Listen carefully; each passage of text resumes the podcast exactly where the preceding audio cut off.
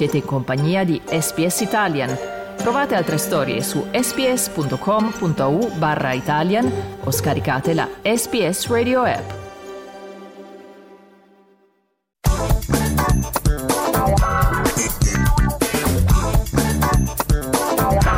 Arte di parte, a cura di Andrea Candiani.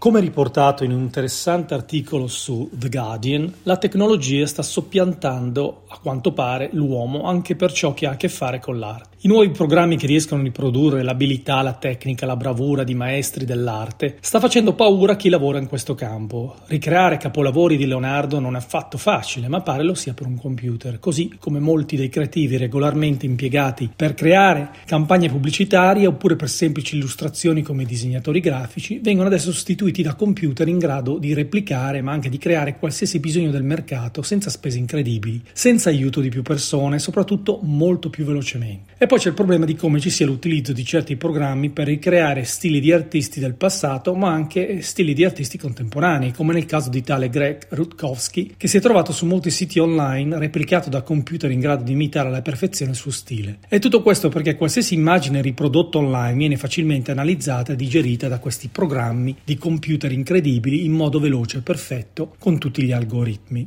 E come non dover parlare di copyright, ma anche come poter fermare questo programma online quando è praticamente praticamente impossibile riuscire a registrare e avere il copyright di un proprio stile artistico? Eppure la creatività non dovrebbe essere limitata solo alla riproduzione di altri stili contemporanei o di altri artisti del passato. Le macchine, i computer, i robot per ora non hanno autonomia, o forse così ancora speriamo. Anche se quando poi leggiamo che Google ha licenziato un suo tecnico per aver rivelato che un computer dotato di intelligenza artificiale ha anche una sua anima, iniziamo a preoccuparci. Molti artisti pensano, così come la penso io, che questo servirà solo, o almeno dovrebbe servire agli artisti veri, quelli originali, quelli che hanno veramente qualcosa da dire per poi distinguersi dagli altri, quelli che hanno, diciamo così, solo tanta tecnica. Quanto è bella e perfetta la voce di un tenore o di un soprano, ma poi ci accorgiamo che stiamo ascoltando Bob Dylan, che nonostante la sua terribile voce è di un'originalità inimitabile. Alla prossima.